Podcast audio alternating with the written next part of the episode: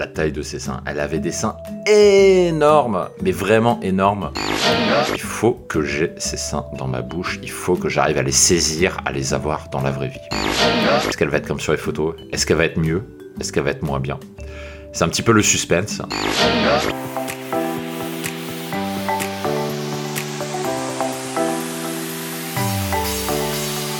Bonjour à tous et bienvenue sur le podcast Expériences de Séducteurs proposé par Dragueurs de Paris.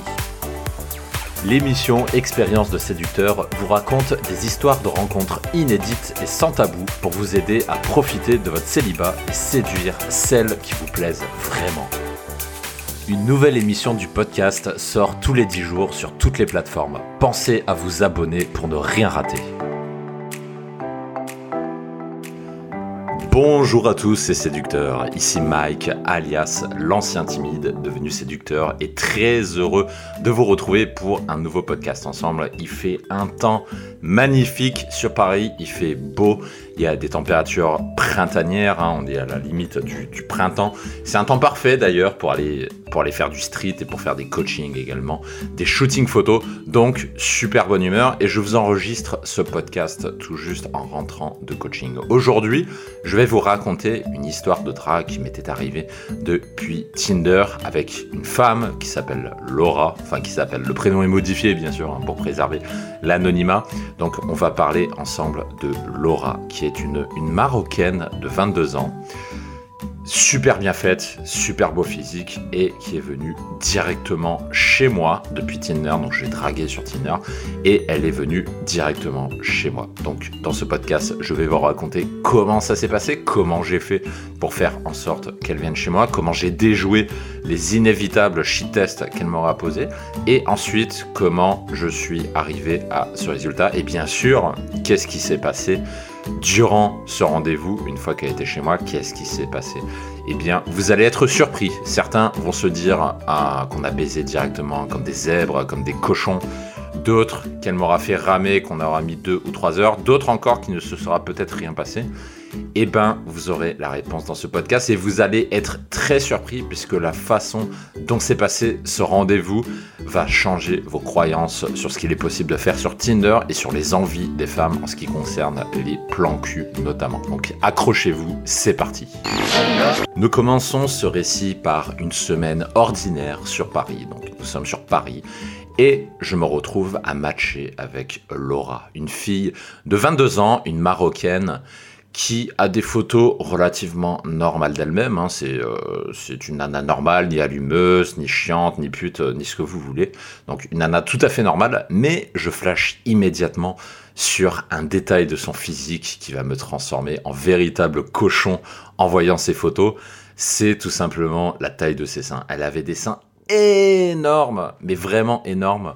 Et juste en voyant ça, en fait, juste en voyant ces photos, je me suis dit « Oh putain, il me les faut. Il faut que j'ai ces seins dans ma bouche. Il faut que j'arrive à les saisir, à les avoir dans la vraie vie. » Mais bien sûr, je vais pas lui dire ça hein, sur Tinder, donc je me comporte tout à fait normalement. Donc je balance des... J'aimais bien balancer à l'époque un opener par défaut quand je n'avais pas d'idée sur ce que j'allais dire à une femme, donc typiquement, j'ai dû l'envoyer quelque chose du genre euh, « bah euh, hello Laura ». Alors comme ça, on match avec moi, et c'est encore au garçon de faire le premier pas. Point d'interrogation avec un petit smiley. Donc ça, c'est la phrase habituelle que j'aimais bien balancer quand j'avais pas d'idée, puisque la seule chose que je trouvais à dire, c'était euh, la taille de ses seins. Mais en fait, euh, évidemment, je n'allais pas lui parler de ça. Donc, j'ai envoyé cette phrase.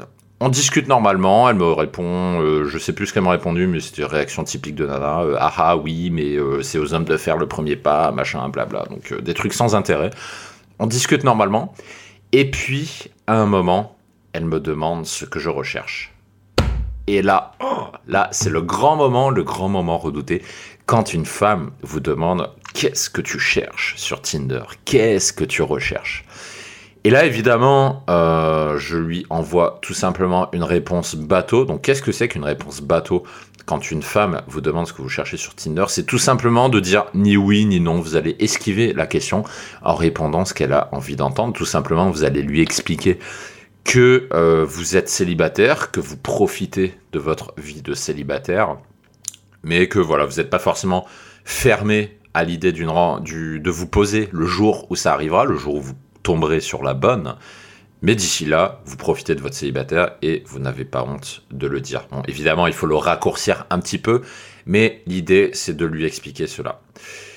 Et là, qu'est-ce qu'elle me dit ? Donc, elle rebondit sur ça, elle me dit bon, déjà qu'elle apprécie ma réponse, et ensuite, elle me dit qu'elle avoue ne pas chercher à se mettre en couple pour l'instant. Tout simplement parce qu'en fait, elle sortait d'une longue relation. C'est une, euh, je crois qu'elle était maman d'ailleurs. Elle était très jeune hein, pour euh, pour être maman, mais elle l'était, elle l'était vraiment. Elle venait de se séparer et du coup, elle ne cherchait absolument pas à se mettre en couple. Et il y a des nanas qui sont comme ça sur Tinder, qui ne cherchent pas à se à se poser. Et ces nanas-là, euh, voilà, il faut les identifier. Elles vont pas vous le dire euh, franco. Elles vont pas écrire dans une description Tinder. Je sors de couple. Carpe diem, j'ai envie de m'amuser. Parce que si elle fait ça, si une femme fait ça, elle va s'attirer tous les lourdeaux, tous les crétins de service de l'application qui vont arriver, qui vont dire salut tu suces et autres merdes dans le genre. Donc une femme va être assez discrète sur ça au départ. Elle va d'abord essayer de chercher vos attentions, elle va essayer de filtrer. Et à partir de là, elle vous dévoilera peut-être la vérité. Mais seulement une fois que vous avez montré que vous n'êtes pas un taré, que vous êtes un mec normal, que vous êtes relativement ouvert aux propositions. Donc c'est pour ça, et ça c'est un parfait cas d'école, c'est pour ça qu'il faut pas dire à toutes les nanas que vous cherchez du, du sérieux. Parce que je sais qu'il y a beaucoup de mecs qui se disent que toutes les femmes sur les applications cherchent du sérieux. Et du coup, ces mecs-là, dans leur toute intelligence, ils vont se dire, eh ben je vais dire je cherche du sérieux à toutes les filles, comme ça je passe sous le radar. Sauf que non, utilisez plutôt la phrase bateau que je vous ai enseignée juste avant et qui fonctionne très très bien. Donc, une fois qu'elle m'avait posé ces questions-là et qu'elle m'a dit que bah voilà, qu'elle cherche pas à se mettre en couple, et cetera, dans ma tête, je me suis dit c'est une nana qui a envie de baiser, mais qui va pas l'avouer comme ça. Parce que, pour, encore une fois, c'est une, une affaire de discrétion. Les femmes sont plus discrètes que les hommes sur ça. Hein. Nous, les hommes, on est spécialistes pour le manque de discrétion sur le sexe, mais les femmes sont beaucoup plus discrètes que nous. Et ensuite, eh ben, je switch directement sur le date. Je lui dis, euh, bah écoute, euh, est-ce que t'es disponible mercredi soir, un truc comme ça. Elle me dit oui, machin. Et on s'en rend compte que, bah, elle, euh, en fait, elle habite loin. Elle, elle doit faire une heure trente de route en voiture pour venir chez moi. Parce qu'en fait, elle habite au fin fond de la banlieue. Et euh, bah, pour elle, c'est assez compliqué de, de se déplacer. Au départ, ce que je voulais, hein, vous, vous me connaissez en, en bon feignant, j'aime bien aller chez les gens, j'aime bien aller chez les autres, donc j'ai essayé de me faire inviter. Alors évidemment, comme elle habite à une heure trente de route, c'est pas possible, donc du coup, je n'ai pas d'autre choix que de la faire venir. Mais évidemment, je ne lui parle pas de l'endroit où j'habite, je lui dis à peu près le quartier où j'habite, donc je lui dis, bah écoute, j'habite dans le sixième arrondissement, mais j'en dis pas plus, je ne lui dis pas l'endroit où j'habite. Et sur ça, il faut toujours rester flou sur l'endroit où vous habitez, parce que le problème, si vous dites eh ben, j'habite euh, telle rue, euh, tel numéro, machin, le problème, c'est que si vous dites à la nana eh ben, retrouvons-nous dans ma rue, dans sa tête, la nana va se dire putain, lui, il veut me faire monter direct chez, le... chez, chez lui. Il a cru que j'étais une fille facile. Et même si une fille cherche justement du sexe, le problème, c'est que vous allez la forcer à assumer, et les nanas, rappelez-vous que les nanas détestent ça. Les nanas, dans une écrasante majorité, ne veulent pas assumer de, d'aller directement chez un mec, même si c'est pour du cul, parce que ça pose un problème d'ego. Une femme ne supporte pas ça. Pour un mec, ça pose aucun problème, mais pour un mec, euh, pour une femme, pardon, ça ne passe pas. Donc du coup, il faut être un peu plus malin que ça. Donc du coup, elle sait que j'habite dans le sixième arrondissement, et je lui dis, bah, on se retrouve à telle rue. Mais elle sait pas si j'habite là ou pas. Je ne lui ai pas dit, je ne lui ai pas dit. C'est une rue à côté d'un métro. Je lui ai dit, bah écoute, on se retrouve dans la rue machin, près du métro Tartamuche. Et à partir de là, vous n'en dites pas plus. Et vous allez être suffisamment flou pour que la nana, dans sa tête, se dise, bah c'est bon, euh, voilà, euh, je suis pas en mode pute, je vais pas faire la pute, aller directement chez lui. Donc du coup, ça va bien se passer. Et c'est ainsi qu'on planifie le rendez-vous. Donc on planifie le rendez-vous et elle se retrouve à l'heure dite. Et je la retrouve à je sais plus quelle rue, mais c'était une rue à côté, juste à côté de la mienne. C'était pas ma rue, c'était une rue juste à côté. Donc euh, elle m'envoie un message, elle me dit qu'elle s'est garée, qu'elle y est dans deux trois minutes, et cetera. Donc du coup, je vais dans la salle de bain, je mets un bon parfum et je bombarde. Hein, je fais pas de trop shit. Là, je me dis, cette nana-là, à mon avis, il y a moyen de, la, de faire quelque chose de bien le premier soir. Donc je vais mettre le paquet Et encore une fois, ne négligez jamais le facteur parfum, parce que le parfum, c'est un des cinq sens, c'est le sens olfactif. Et quand vous êtes assis sur un canapé à côté d'une femme et qu'elle sent votre parfum, votre parfum de mec, croyez-moi, ça donne foutrement envie de faire quelque chose. Donc ne négligez pas ça. N'hésitez pas à mettre trop de parfum plutôt que pas assez. Donc avec elle, c'est ce que j'ai fait. J'ai bombardé, je me suis remis du gel dans les cheveux, un peu en mode, euh, en mode tectonique surfeur, parce qu'à l'époque, j'aimais bien faire des pointes vers l'avant avec un gel effet mouillé. Donc du coup, je m'étais habillé un peu à la Jones. En plus, elle avait vingt-deux ans, donc du coup, bah, j'étais calibré par rapport à cet âge-là. Et je suis sorti, je descends de chez moi et je marche les deux minutes pour aller à l'endroit dit. Et j'arrive, j'envoie un texto, je dis « j'y suis, je te vois pas ». Et la nana me répond, elle me dit « j'y suis dans trente secondes ». Et là, je commence à frétiller, je commence à frétiller, je me dis oh, « est-ce qu'elle va être comme sur les photos ? Est-ce qu'elle va être mieux ? Est-ce qu'elle va être moins bien ?» C'est un petit peu le suspense. Et du coup, je regarde autour de moi, je regarde au fond de la roue, la route, pardon, de quel côté elle va arriver. Et là, je cherche. Et là, au loin, au loin, je vois une femme en talons qui fait du bruit. En plus, hein, les talons, ils faisaient du bruit, qui se rapproche. Je la regarde au loin. Oh là là, elle s'est habillée sur son trente et un. Elle a mis une paire de talons dix centimètres, facile. Il devait faire facile dix centimètres. Et je la voyais qui se rapproche avec euh, voilà, une belle coupe de cheveux mi-long, une belle démarche, démarche élancée, démarche très féminine, démarche très sexuelle. Elle arrivait à mon niveau et je lui fais la bise à ce moment-là. Et elle a fait comme moi, elle s'est bombardée de parfums. Et à ce moment-là, j'ai tous les indices de la femme où je me dis, elle, ça va être du sexe à domicile. Elle ne l'a pas encore dit, je ne l'ai pas dit non plus, mais je sens que ça va être du sexe à domicile. Et en faisant cette bise, j'ai toujours, je dis toujours en rendez-vous, la première impression, c'est-à-dire votre première impression quand vous faites la bise, que vous échangez les deux, trois banalités. Après, vous êtes dit bonjour. En général, ça donne de très bons indices. Je dirais quatre-vingts à quatre-vingt-dix pour cent de chance de comment va se passer le rendez-vous.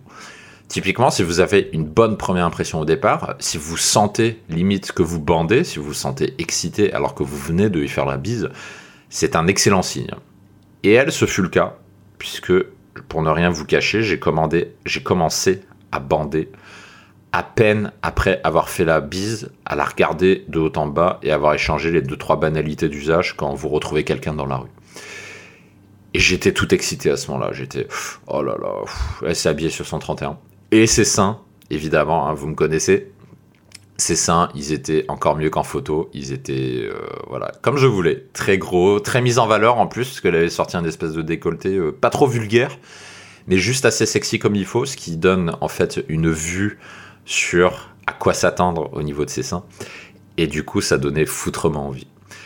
Et donc du coup, qu'est-ce qu'on fait? Eh ben, on parle un petit peu, donc les deux trois banalités. Ah ouais, tu t'es garé où? T'as mis combien de temps pour venir? Blabla. Donc euh, c'est histoire de détendre l'atmosphère, hein. N'hésitez pas à dire toujours deux trois banalités quand vous retrouvez une femme dans la rue, surtout quand vous ne vous êtes jamais vu avant et que c'est un premier date. N'hésitez pas à le faire, ça détend l'at- l'atmosphère.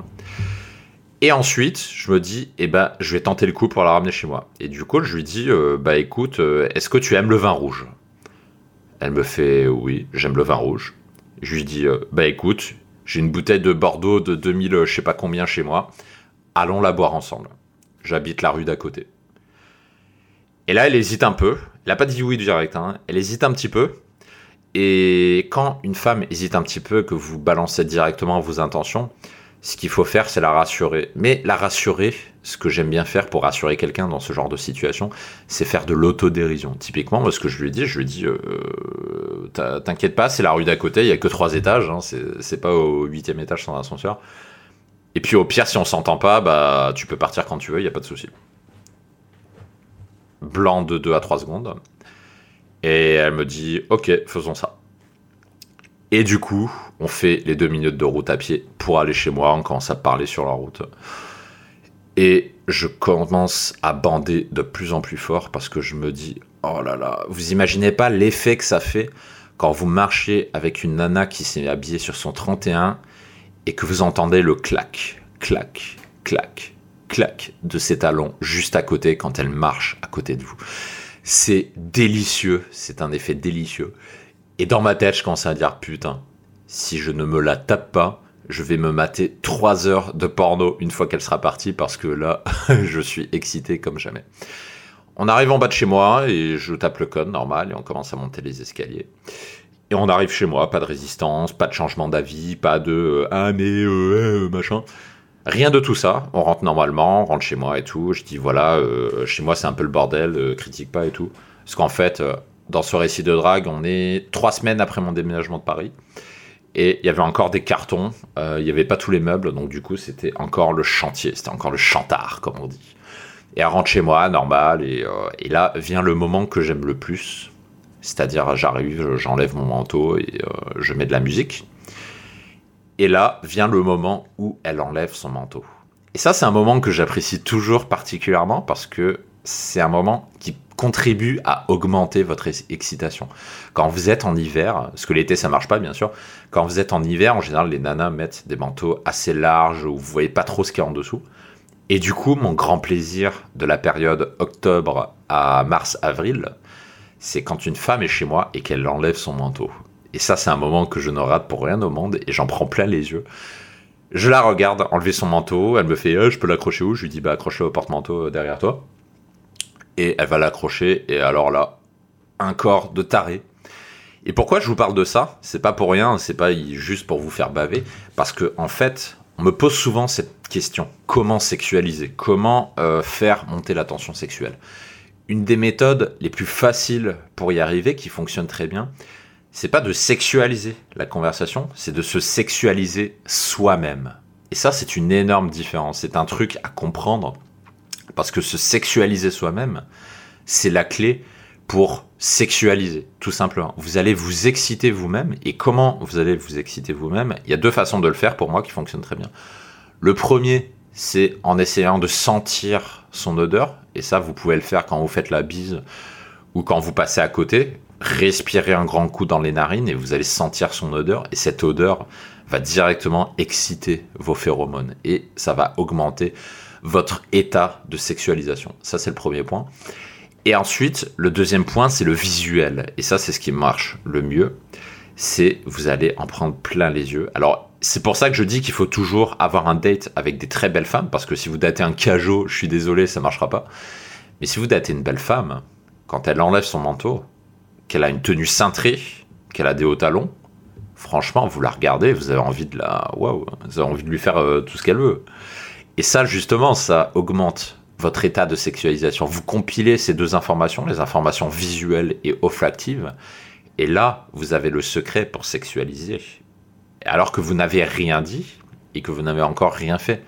Juste en regardant comment elle est magnifiquement habillée, comment elle s'est habillée pour vous, comment elle s'est faite super belle, vous allez augmenter cet état de sexualisation et donc vous allez sexualiser plus facilement. Et du coup, à partir de là, bah, je vais chercher la bouteille de vin, normal. Donc, euh, elle était euh, à côté d'un meuble, hein, puisque j'ai pas de cave à vin, donc elle était posée euh, à la Walligan. J'ai cherché le tire-bouchon, je lui dis bah vas-y, assis-toi sur le canapé. Elle s'assoit sur le canapé et je vais chercher deux verres et je débouche la bouteille, machin et tout. Et on est côte à côte. Elle n'est pas collée à moi au départ. Il y a un petit espacement, je dirais un, un petit cinquante centimètres d'espacement. Et c'est comme ça qu'on commence à faire le date. Donc ça fait dix minutes, même pas, ça fait cinq à dix minutes qu'on s'est rencontrés. On est déjà tous les deux un verre de vin chez moi à commencer à parler. Et c'est à ce moment-là que s'arrête la première partie, donc sur cette partie rencontre et comment la faire venir directement chez moi alors qu'elle vient de Tinder et qu'on n'a pas parlé des masses avant. Et dans la deuxième partie, comme d'habitude, donc pour ceux qui sont abonnés à la chaîne Premium, je vais maintenant, dans la deuxième partie, vous raconter qu'est-ce qui s'est passé juste après. Et comme d'habitude, dans cette deuxième partie, on va parler un peu plus sexe, on va parler davantage de choses hot, de choses qui dérangent comme on dit et que je ne peux pas publier sur les canaux publics tels que YouTube ou SoundCloud, tout simplement pour des questions de censure. Donc pour ceux qui sont abonnés, je vous donne rendez-vous tout de suite dans la deuxième partie de cette histoire de drague. Et si vous n'êtes pas encore abonné, eh bien abonnez-vous, vous avez tout simplement le lien dans la description de, du podcast et vous pourrez écouter la suite et fin de cet excitant récit avec Laura, vingt-deux ans. L'ami à gros seins. J'espère que cette part, première partie vous a plu, vous aura permis d'apprendre des choses justement sur comment faire un date rapidement, comment ramener chez soi une femme sans résistance, sans qu'elle ne pose de questions. Et maintenant, je vous donne rendez-vous tout de suite. Dans la deuxième partie, on va parler de sujets un peu plus sexuels. À tout de suite.